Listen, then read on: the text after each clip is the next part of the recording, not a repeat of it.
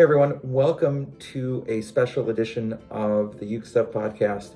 It wasn't going to be a podcast, I was just recording some thoughts about this topic of left handed ukulele players, and my discussion went on for about 30 minutes. So, what I figured is that I would release this as a podcast so that it could come out in a couple different formats. You've got the video that comes out on the Uke channel and then also on the Uke podcast. Um, sort of uh, actual podcast, you know, the, the audio only for people that want to listen to it. There is some background noise. I'm recording in my hotel as I'm in Athens, Georgia for the Georgia Music Educators Association. It's brought here by Peripole and by GMEA, and I appreciate the opportunity to be here and to have a couple presentations on ukulele. What I'll do is I will cut out the original intro to my video and then just replace it with this intro and then get on to the topic of left-handed playing. So I hope you enjoy this special edition of the Uke podcast, and it's it's really a, a topic that's worth handling with sincerity and thoughtfulness, uh, intent, and thinking about what is best actually for the student. So, without any further ado, here is uh, my thoughts about left-handed players and teaching the ukulele. Uh, tonight, someone on one of the, the channels, actually I think the music play uh, discussion on Facebook was asking about how to deal with left-handed playing students with ukulele. And I responded with some information because I just presented uh, this afternoon for the Georgia Music Educators Association on the nuts and saddles of an ukulele program, how to you know, get a ukulele program started in your school, what you need, what to think about pedagogically. And one of the points is you need to decide how you're going to handle left hand students. And I have a very strong opinion on that at this point in my career. And it is one that goes against some of the other teachers in my field and certainly against some of the loud voices in the ukulele world. And I have been attacked on both sides for my stances. Uh, I started off teaching ukulele in a way that was very formal, following, I believe, the Hal Leonard method, which ironically was written by Lil Rev, who is anything but a traditional teacher at this point, but he's the one who wrote the Hal Leonard method. And um, my students were really excited to play the ukulele, but they tired of treating the ukulele like any other instrument. Now you can, you can treat the ukulele like any other instrument, but there's other things that it can do. And we spend so much, and right now I'm an elementary teacher, so grades kinder through fifth, we spend so much time teaching the concepts of single line rhythm, single line melody, um, learning how to play Boomwhackers, uh, if you have them, Orff instruments, recorder, um, you know, piano piano. Yeah, we have a piano lab, and in fact, I've been working on a lot of resources for that for this year. We do a piano unit every year. Well, at any rate, it's okay to let the ukulele be the ukulele.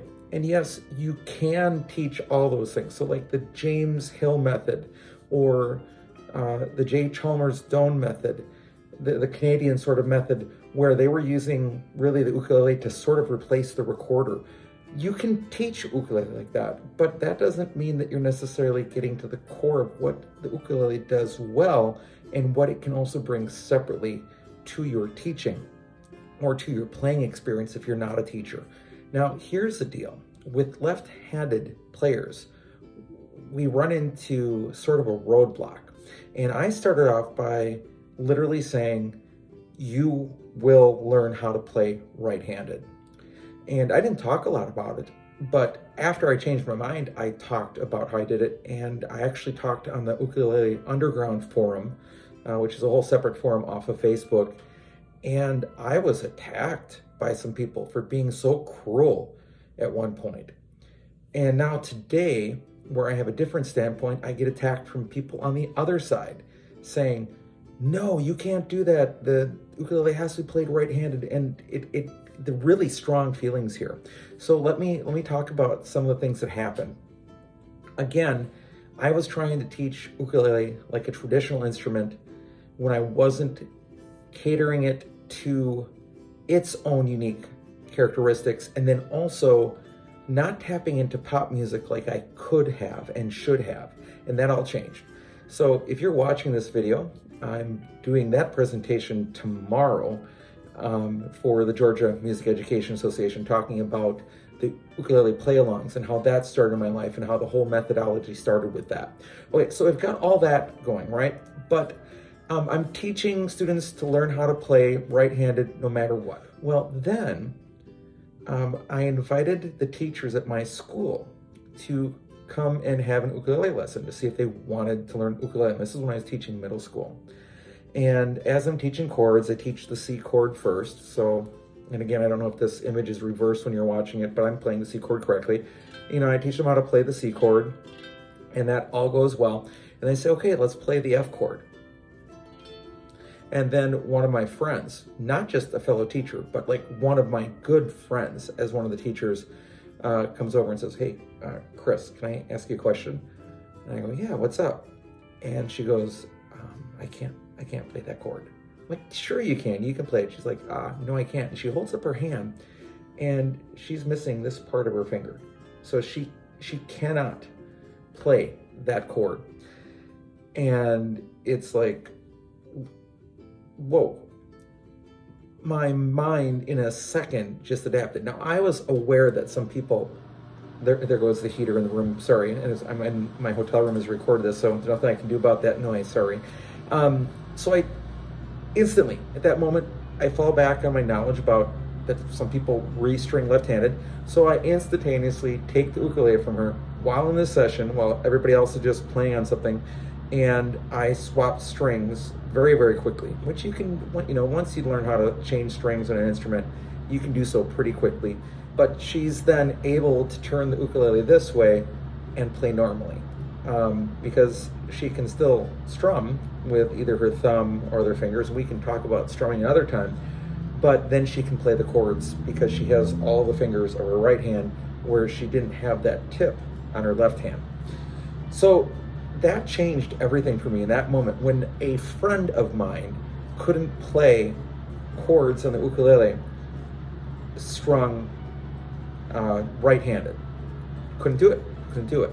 If you're coming at it with the idea of, well, all tubas are right-handed, all um, you know recorders, you put the left hand on top and the right hand on the bottom. And actually, at this point, I do wonder why at some point we didn't reverse that. If you're a music teacher with a recorder, so many kids gravitate towards putting the right hand on top. So many put it on the right hand on top. Now, again, after you've been playing for a while, the left hand goes on top and you're fine and you adjust.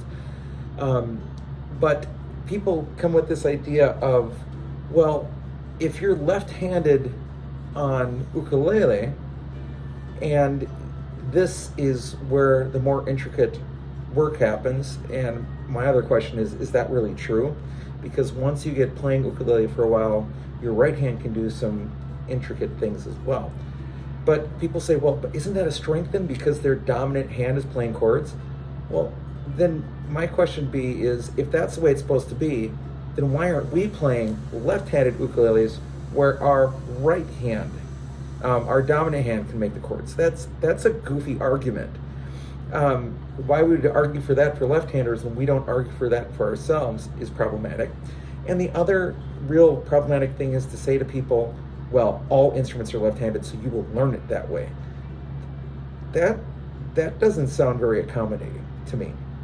So, and what I said in the session today was this was I came to the viewpoint that my students needed a second option and then quickly it became a third. So let me tell you about that too. So option number one immediately became, you know what?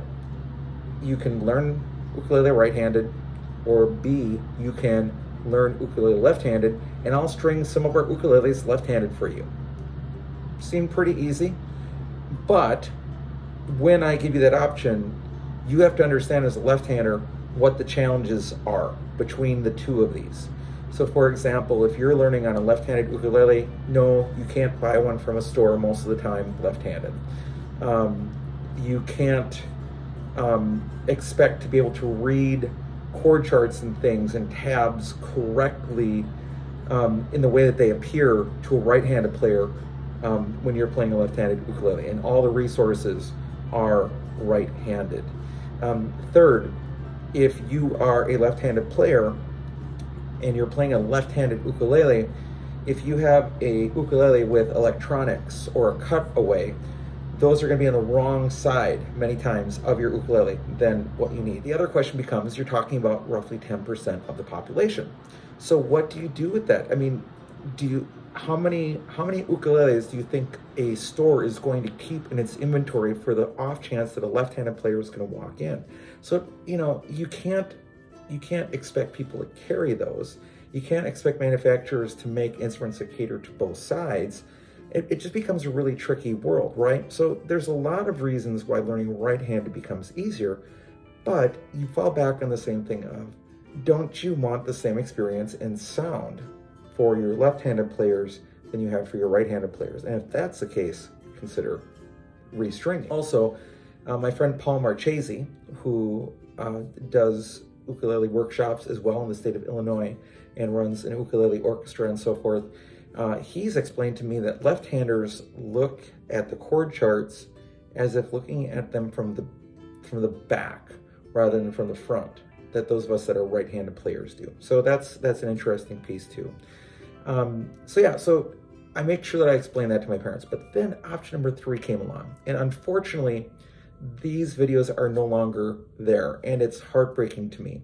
There was a uh, young woman named Autumn Best, who was in high school, that uh, was born, I believe she called it with a limb difference, where she was not, she really didn't have any of her fingers from this point up.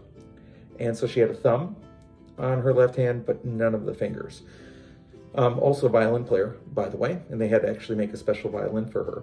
So anyway, um, she's now, I think, in college or beyond college, so it's been a few years. And unfortunately, she took those videos down because she did some videos about what it was like to play ukulele as a person with a limb difference.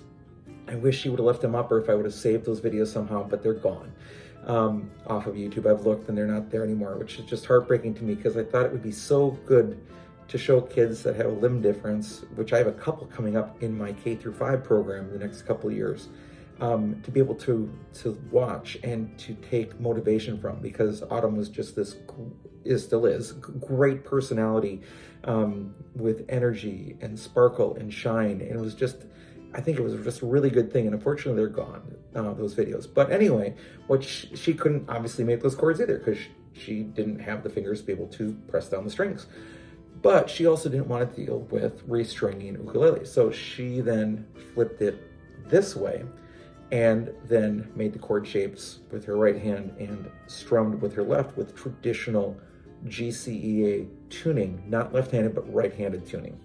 And that opened up a third option for me. So now I now give students the opportunity with their parents. And I actually email a video home to their parents and to them and say, if you're left-handed, watch this and let me know what you want to do. Um, incidentally, if you are an ukulele person, there is a guy that goes by the name of Alex Beds, um, who works at Southern Ukulele Store in the UK. And he is a left-handed player who plays left-handed ukuleles. He has learned how to just flip an ukulele and reverse play it. Um, it's way more natural for him to play left-handed, and he would tell you that. But in order to sell ukuleles that aren't restrung, he's had to learn how to play um, in the standard sort of tuning, and he does well with it. So you can, but still he naturally gravitates the other way, just like Autumn Best did due to the need for a limb difference.